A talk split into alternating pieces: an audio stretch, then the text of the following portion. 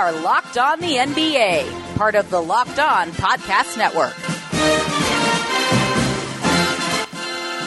Well, a immediate reaction pod. Kevin Pelton and I hanging out right after the Warriors dispatch of the Rockets in a night that, uh, for moments in time, felt like, and it might be, frankly, uh, one of the more significant kind of individual nights in NBA history. You never know when they really are. Obviously, go back to the Warriors Oklahoma City series is last time, but what happened with Boston and Milwaukee today feels like it could have long, lingering ramifications. And then Kevin Durant looked like he possibly could have had a career changing injury there for a second, which felt like it was going to be a career, a series changing injury. I had multiple um, texts from people in the league at that moment saying, oh my gosh, the Warriors' run just came to an end, and then they pulled off the win. So Kevin Pelton joins me as we try to figure all this out. But let's zero in the first segment here on that Warriors Rockets game, and just your thoughts is that as Durant has what is now being called a calf strain, and the Achilles has been ruled out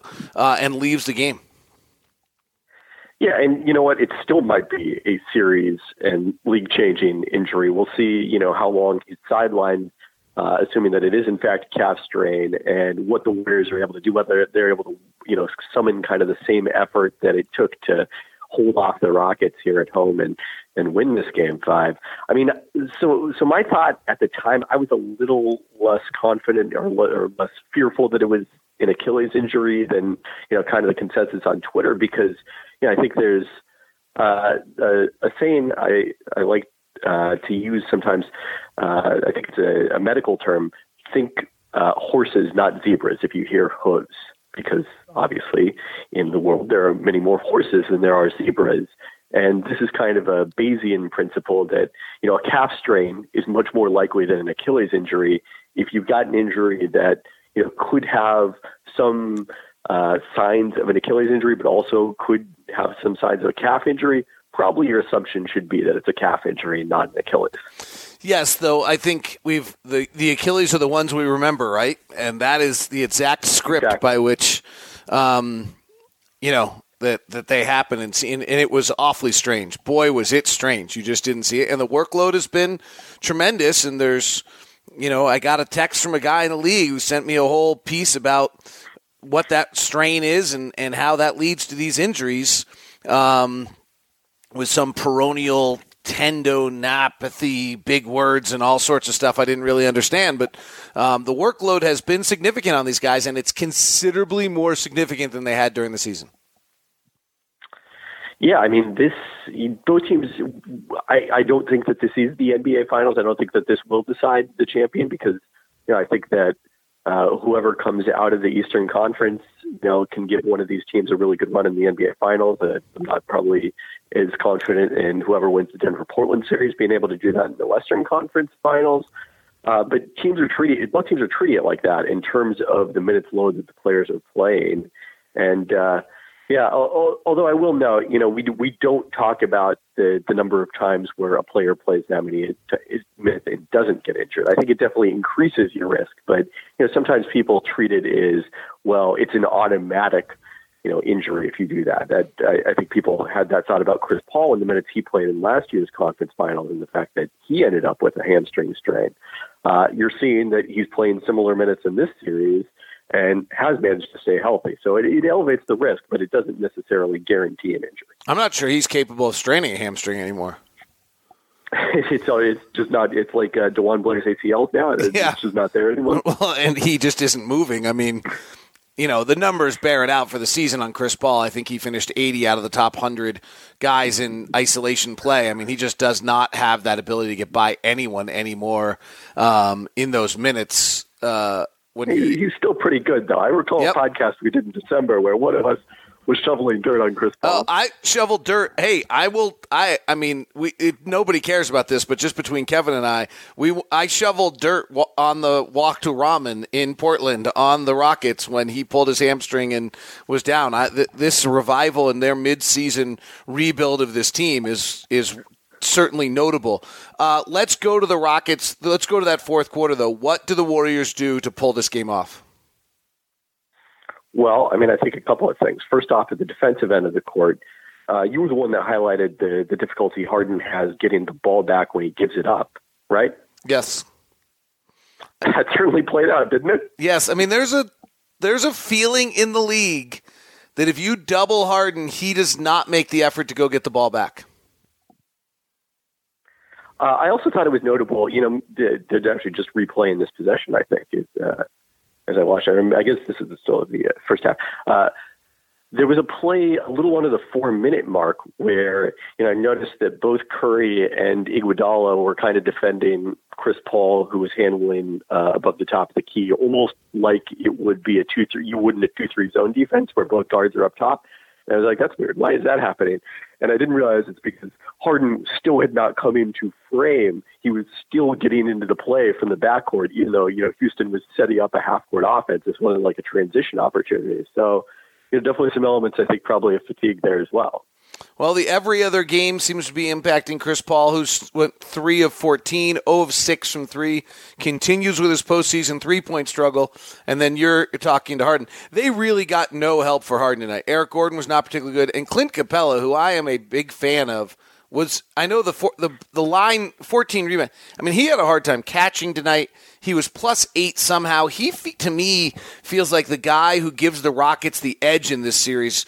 And he was not good tonight. When they defensive rebound, they're an elite level team. He did not do that tonight at a, at the level he could have in, or has in the rest of the series. Um, they're not an elite level. They're unbeatable when they when they defensive rebound. They did not defensive rebound tonight.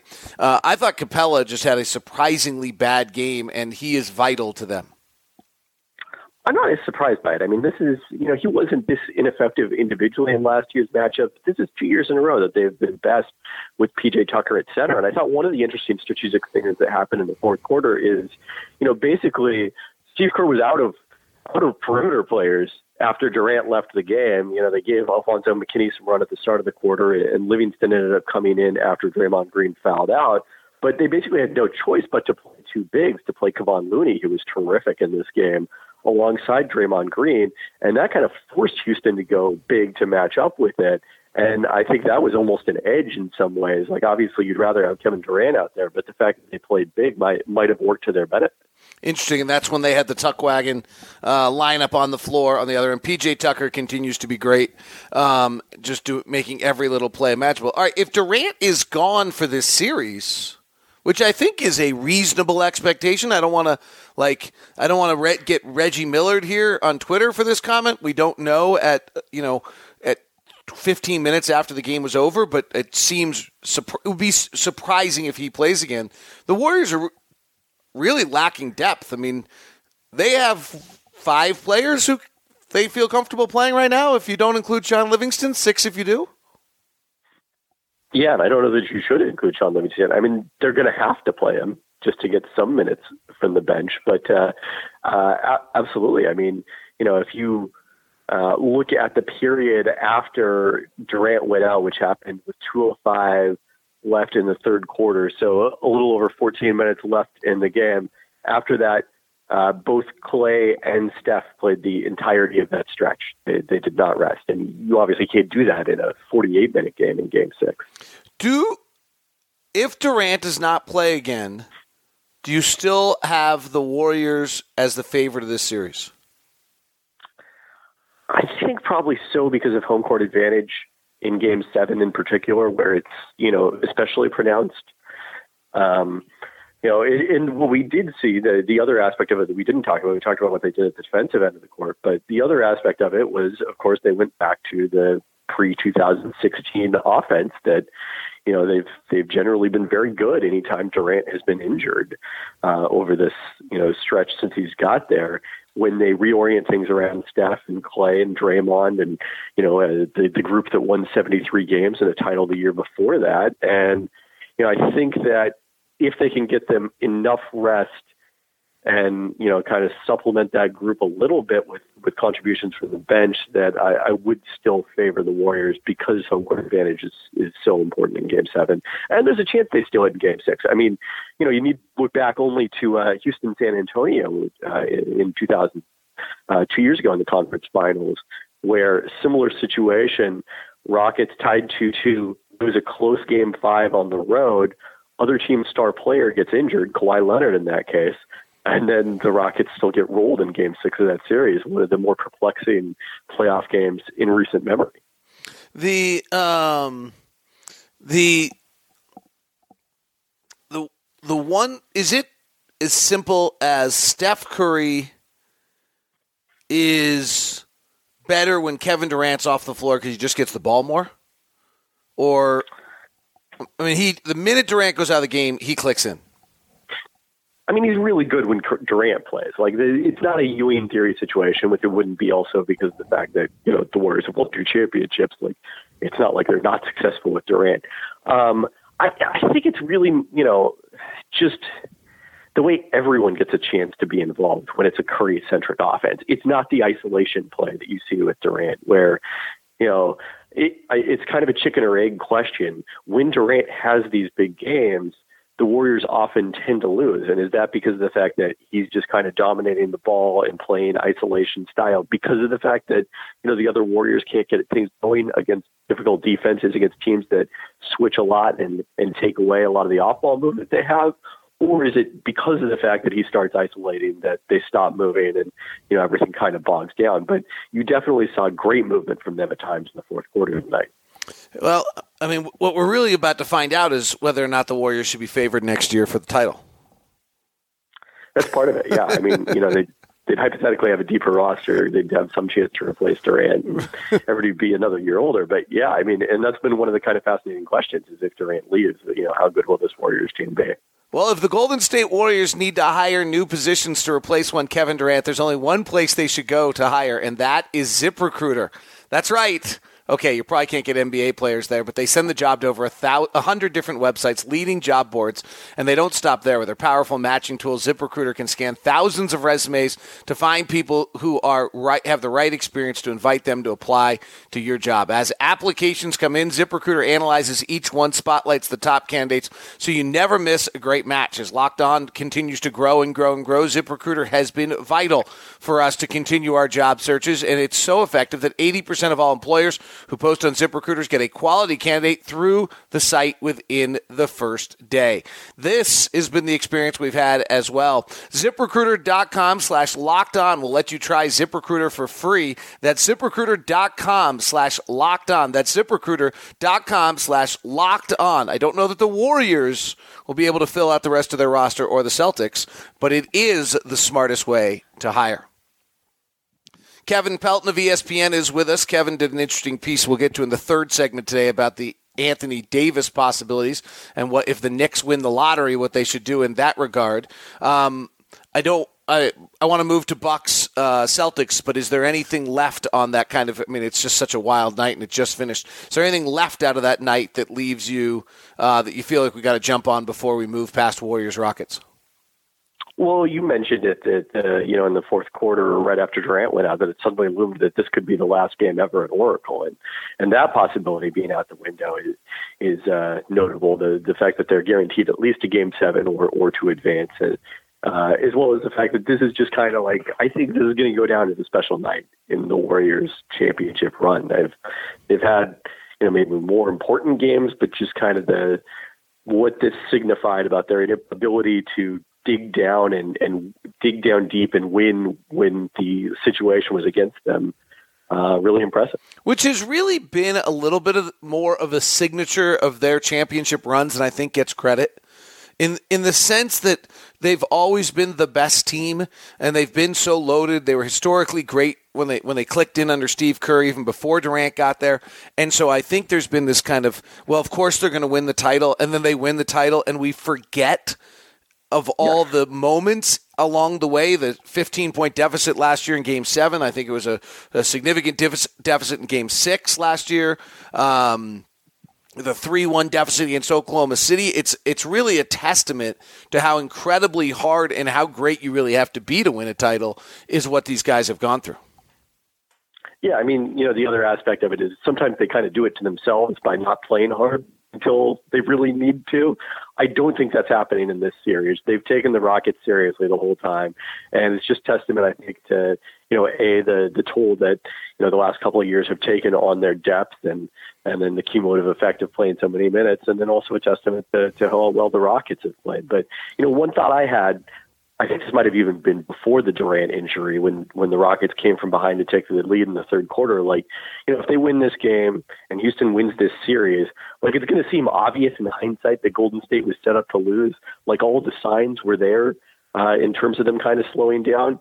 But there's also all these situations that we don't remember where the signs were there and the team just still won anyway. And the the example I thought of was the the '98 Bulls. I guess a painful one for uh, Jazz fans uh, to to bring this one up, but you know, like a team that also was kind of on fumes at the end of its championship run, extended, I think, to seven against Indiana in the conference finals, had that Scottie Pippen injury all year, but they won, so we don't remember all that. We just remember the Michael Jordan shot. I mean, Scottie Pippen's in the locker room. Michael Jordan takes that shot with a back injury that has him questionable for Game Seven. I didn't remember that. See, there you go. That's that's that's my memory of that. Well, I think that's true. It's a long time ago. Um, I there's so much to talk about in regards to Celtics, but I want to go with the Bucks first. They were the best team in the NBA all year by a large margin. They were actually kind of they really were almost the first year Warriors, where this team that put together for por- significant portions of the season were the number one offense and the number one defense, which has done, been done very rarely um, in the league. Uh, they were really dominant this year. I mean, I think they finished as the number three offense and number two defense. You go in the history of the game and find teams that have done that. They go to the finals, and they looked every bit that great in this series. After game one. Uh, yeah, I'm sure I wasn't the first person to write this, but I think I was in maybe the uh, you know the the first ten percent to to draw the comparison between this year's Bucks and and those Warriors coming off a coaching change in both cases, and just you know going from uh, a, a playoff team, but a non-contender to all of a sudden supernova. And you know, the thing that in particular reminded me of is that in January of that that 2014-15 season, I wrote a piece about you know the the talk at that time, believe it or not, was that the Western Conference is wide open that it could be Portland before the Wesley Matthews injury. Uh, there was a lot of Memphis talk at that point. Uh, that was the year I think they ended up facing Houston in the conference finals, the Clippers who hadn't broken through. And then here were the Warriors just running off all these wins and putting up a historic point differential. But still, all, all anyone could talk about how, was how wide open the conference was because San Antonio, who had won the pre- two previous years, uh, was down that season. So, you know, I think very similar in terms of, you know, those two teams, how good they were was kind of hiding in plain sight. But at the same time, you know, it was right to kind of wonder a little bit how were the Bucks going to translate to the postseason? Uh, Mike Budenholzer does not have a great track record in the playoffs in terms of you know uh, making adjustments when when the plan A isn't working, which it did all regular season long for the the Bucks. And we haven't just seen this group ever win a playoff series, so they they've without question proved something. And inside the NBA circles that I circle around, which has multiple teams, kind of tentacles into multiple teams. The question after game one was, can Giannis adapt? I mean, that was what people in the league were asking. Like, I'm curious to watch this series to see whether Giannis has enough to his game to adapt. And I think he either proved that he could adapt or that he could will his way through what they were doing to him defensively. yeah, it might have been the latter.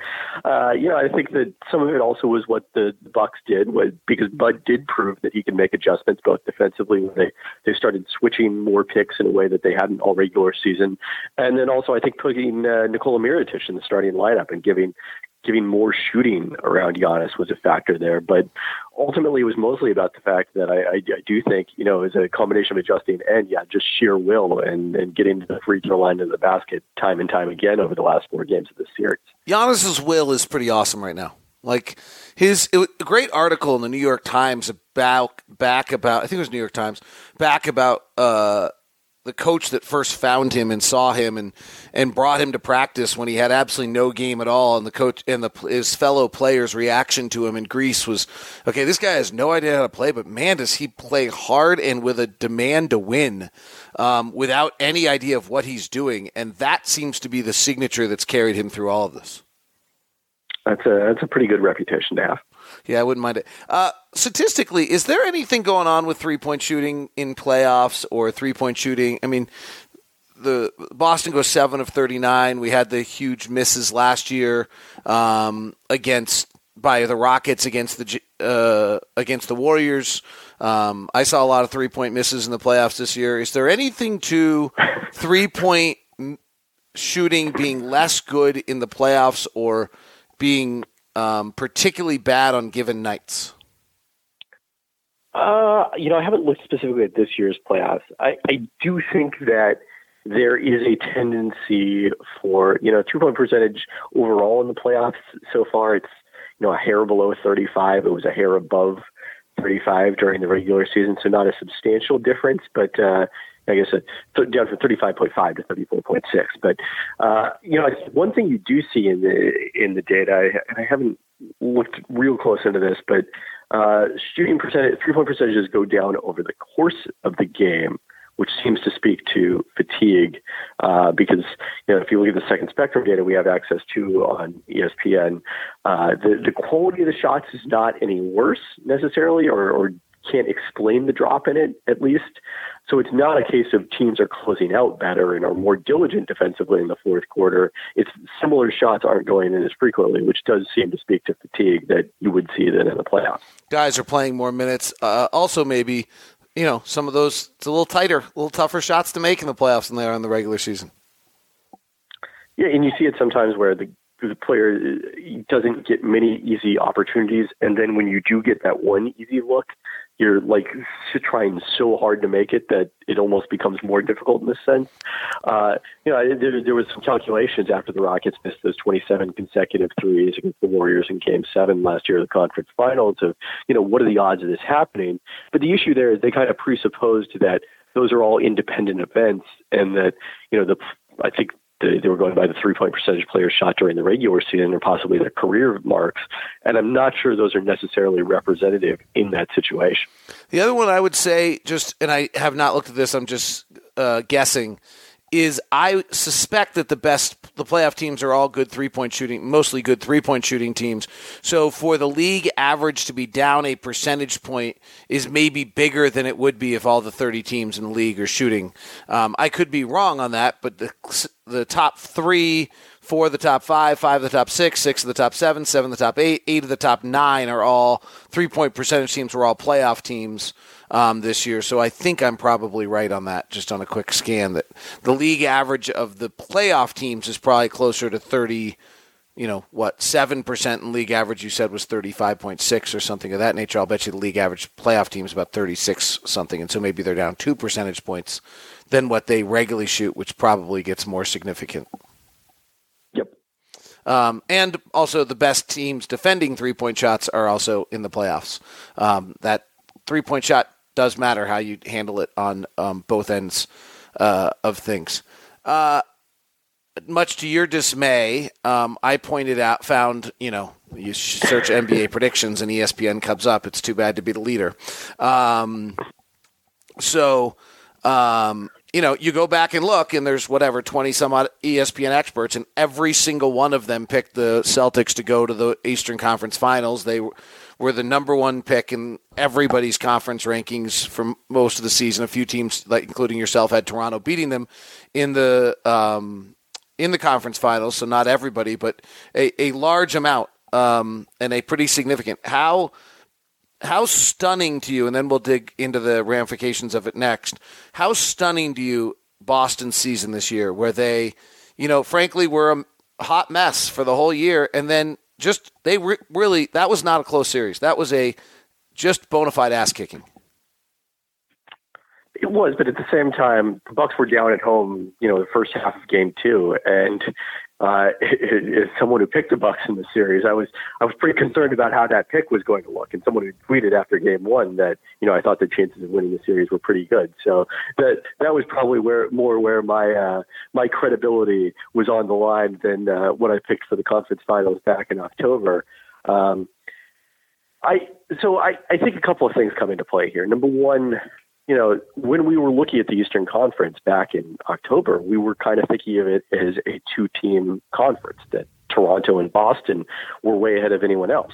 Milwaukee hadn't yet shown us that they could be this kind of team, although there were there were some indications in the preseason. I started to uh, you know creep them up a little bit in my my projections. I think I know, the subjective picks I did, I think I ended up having them in fourth, but maybe they were fifth behind Indiana, which is a little higher than they would have been based strictly on the numbers. Uh, and then the other thing that happened, of course, is that Philly made trades for, you know, both Jimmy Butler and Tobias Harris midseason and uh, really accelerated the timetable on their contention. So, you know, the top of the conference ended up being a lot stronger than we expected. Um, I, I went and looked at this because I was curious about it after, you know, kind of that discussion. Uh, the RPM projections that we do on on ESPN using uh, Real Plus Minus or, or player metric that incorporates both plus minus data and box score stats. Uh, if you looked at the actual minutes that the uh, you know Celtics players ended up playing this season, it projected a net rating for them of plus 5.4 points per 100 possessions, offense minus defense. Their actual net rating ended up plus 5.2. Hmm. now, that that project translated to a projection of 54 wins. They only actually only won 49 because of the fact that their record in close games wasn't particularly good. But I think there were a few factors here that, you know, kind of the Celtics looked worse than they really were but also the expectations were not that they were going to be a plus 5.4 net rating 54 win team. It was that they were going to be a you know a 60 plus win team because everyone looked at it and said hey this is a team that got within a game of the conference finals and is adding Kyrie Irving and Gordon Hayward. Well number one Gordon Hayward wasn't Gordon Hayward for most of the season.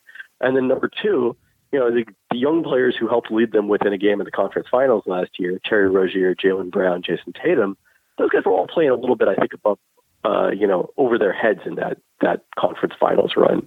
Uh, if you uh, took that exact same group and asked them to play out the regular season, you know, I think that's maybe a that's maybe a 45, maybe a 48 win group.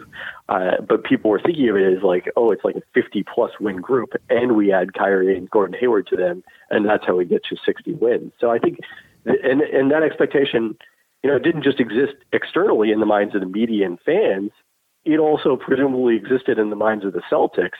And I think that's, you know, probably the source of a lot of their angst over the course of the season. It's not necessarily that the bad chemistry led to them not being as good as we thought. It's that the fact that the expectations were so high and they didn't live up to them that I think often causes the, the unhappiness. That was the item I was going to add in there. I think that's the key. I mean, I've never seen a team freak out after one or two losses like they did. Yeah. Um, right? I mean, they they throughout the entire year they just imploded at moments it made no sense. Was my mm-hmm. takeaway. And maybe if you had better leadership, yeah, you would be able to withstand some of those rocky moments and, and, and stay together. And you know, clearly they they did not have that. Does is Kyrie viewed differently after a series where he shoots thirty six percent and twenty two percent from three?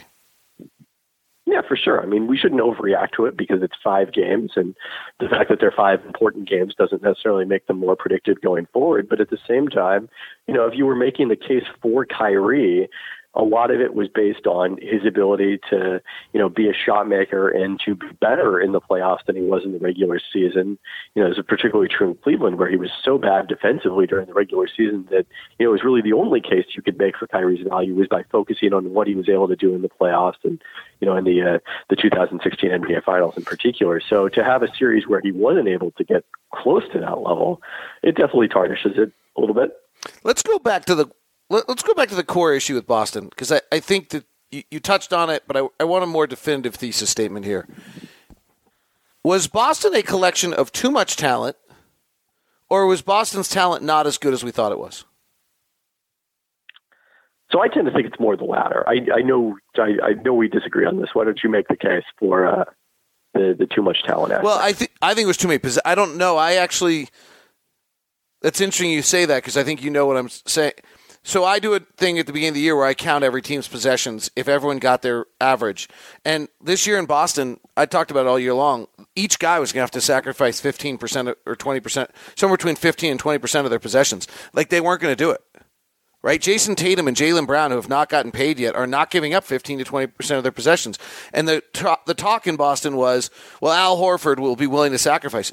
like it wasn't possible for Al Horford to sacrifice enough. Everybody on that roster was going to have to sacrifice 15 or 20 percent of their possessions to be able to get down to enough possessions for a given game any team that has had that number, there, I probably should go do this research and find a way to, to really do it because I've flagged a bunch of teams over the last few years. And whenever this number comes up, it's a problem. It's interesting that the team that actually has only you know 72 possessions like the Clippers this year and the Jazz of 2 years ago somehow figure out how to use that extra 24 possessions with no problem and get up to the 90 95 possessions that they need to have in a given night to be able to be good enough. Whereas the team that has 120 or 125 or even the 130 that Minnesota had a few years ago when they added Jeff Teague and Andrew Wiggins and Jimmy Butler and Karl-Anthony Towns and Taj Gibson who surprisingly uses more than you think and Gorgui Dieng who uses more than you think they eventually imploded so I do think there's that. I think they had too many possessions, but I actually think that they had too many possessions from guys that aren't as good as people think.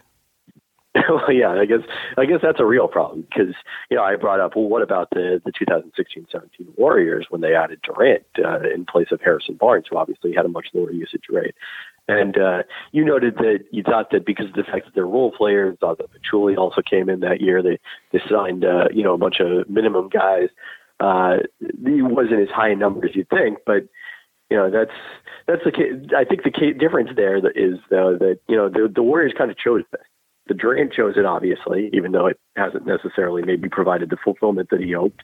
Uh, and then the Warriors other starters like they were there pitching him in the Hamptons. That's, that's where we got the Hamptons Five nickname. So you know, they chose it as opposed to this was kind of foisted upon Boston because, you know, the expectation wasn't good, you know, that J- Terry Rozier and Jaylen Brown and Jayson Tatum were going to be such a big part of the offense until they had to go out and do it. Well, Kyrie and, and Hayward were injured last, uh, you know, last season in the playoffs.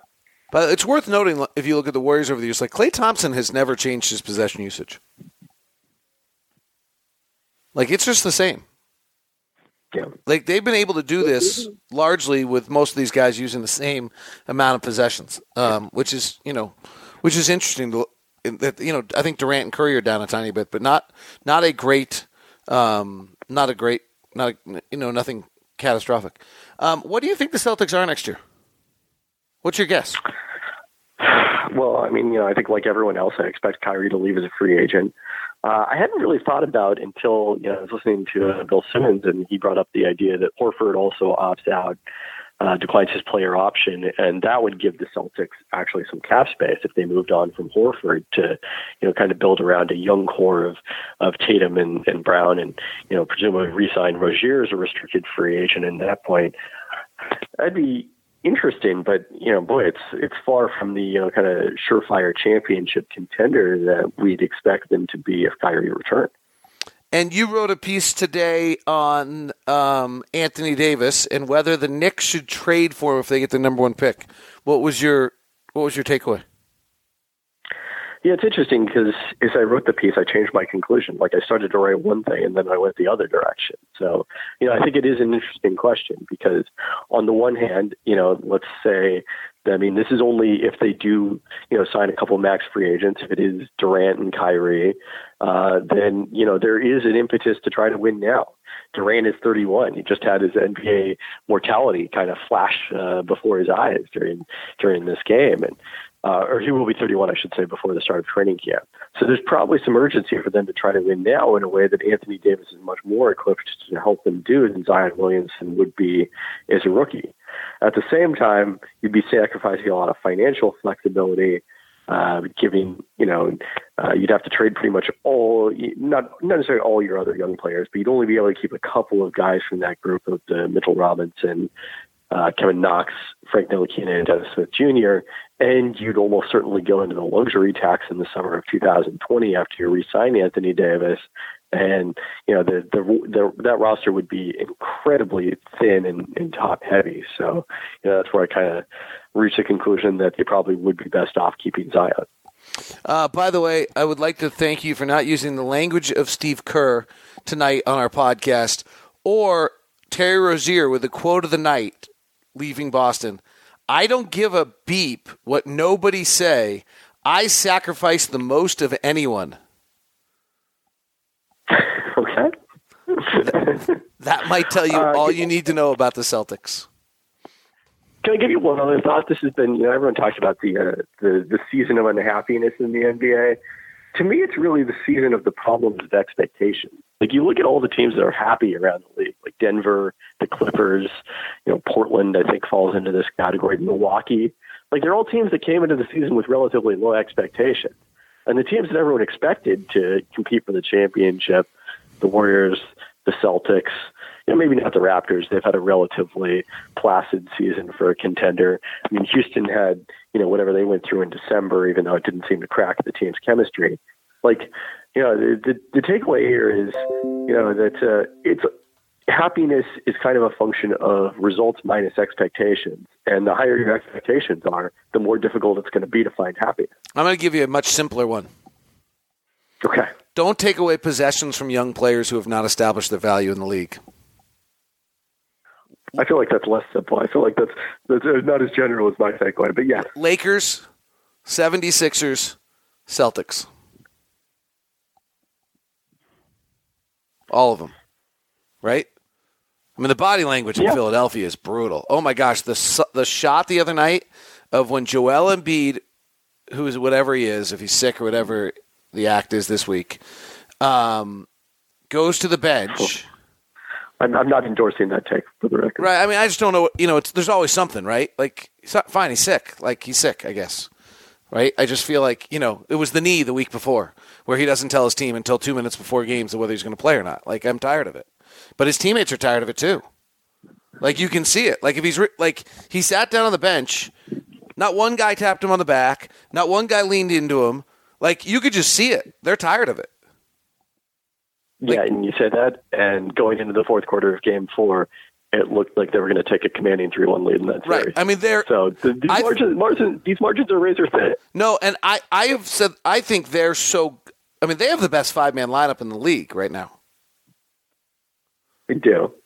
Know, don't necessarily have a lot outside of that, although uh, you know they've gotten some good minutes in this series from uh, James Ennis. And Embiid's unbelievable. Like for him, I mean, the numbers with him on the floor, he probably should win every award there is.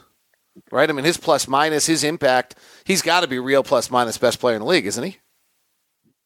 Uh, not over the course of the season. He's been really strong in that regard in the playoffs.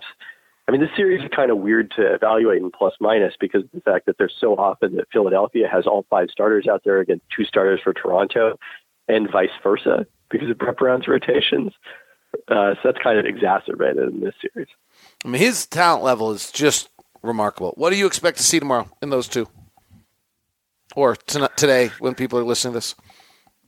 Yeah, Dan Feldman of NBCSports.com had an interesting post after those game fives that uh, I believe it was 19 points was the cutoff. That was the most that a team had lost a game five by to go down 3 2 and still ended up even winning game six, let alone, you know, the series. So, Oh, that's uh, interesting. they're- yeah. Yeah, that surprised me because oftentimes, like the other stat that Dan had that was on top of was after that game one, uh, Boston winning Milwaukee, that you looked at, I think it was the last four teams that had won game one on the road by 15 plus points had all lost the series. Yeah, that was great. it's That was in a row. amazing. So now it's eight. Yeah. Yeah, that was amazing. You know, it's Yeah, so interesting. Sometimes, It's interesting how differently I felt about those two game fives. I thought Denver. I thought Denver would blow Portland out. I just kind of felt like Portland was running on fumes and emotional dimes, and they're shorthanded, and they just were running on fumes. I thought Philadelphia was going to give Toronto a run for the money, and I thought Philadelphia might actually win that game. I, I thought both those teams would. I mean, you know, people asked me in the. Uh, I was having conversations about it with people in the media room after Game Four down in Portland, and you know, my takeaway was, all right, these two teams have played eight times this season. All of them have been decided by single digits. Sometimes one team is going to make plays down the end, and that was Portland in Game Three, and sometimes the other team is going to, and that was you know Denver getting a couple of Will Barton threes in Game Four. So I, I expected more of the same. It, it did feel substantially like Denver kind of figured figured Portland out in Game Five. So it'll be interesting to see if that does in fact carry over. And what was your take on what you thought happened in Toronto, Philadelphia, and how that impacts Game Six? I think Toronto has been outplaying Philadelphia for the, the duration of the series, and sometimes their shots haven't been going in. Oh, there it is. You got famous for that somewhere a long time ago. Was Houston San Antonio game? Was it? What was the one? Um, What was it that got you famous on that one? Everyone was freaking out. You wrote the article that it was pure yeah, luck. well, it might have been Houston, San Antonio. Yeah, because that was the the second round series that we talked about earlier. That yeah, that was one of those games where the road team came in and won by 15 plus points. And uh, you know, it's it's easy to overreact to those. And don't I, the one thing I hope is like let's just please everyone remember this year when the the Bucks again the the obituary was being written after game one and they ended up winning the series 4 1. Like, there's a lesson here. Let's remember this. Our memories are so short in the playoffs. Um, yes, that is all fair. Um, I don't know how to add on to that or, or not. Um, I, I, you know, I think that's the case also when if the Warriors hold on to win this series, and we'll talk about this dominant run they had and how difficult it was.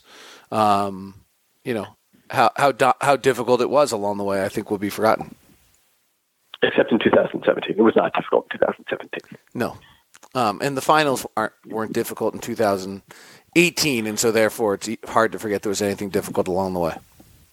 Right. All right, my man. Thank you very much. Always a pleasure. He is Kevin Pelton. Catch him on ESPN. Follow him on Twitter at K Pelton. What else you got for me? Anything else? Uh, that's about it. All right. That is the great Kevin Pelton. Have a good one. Locked on NBA.net on Twitter and on Instagram for you, everybody.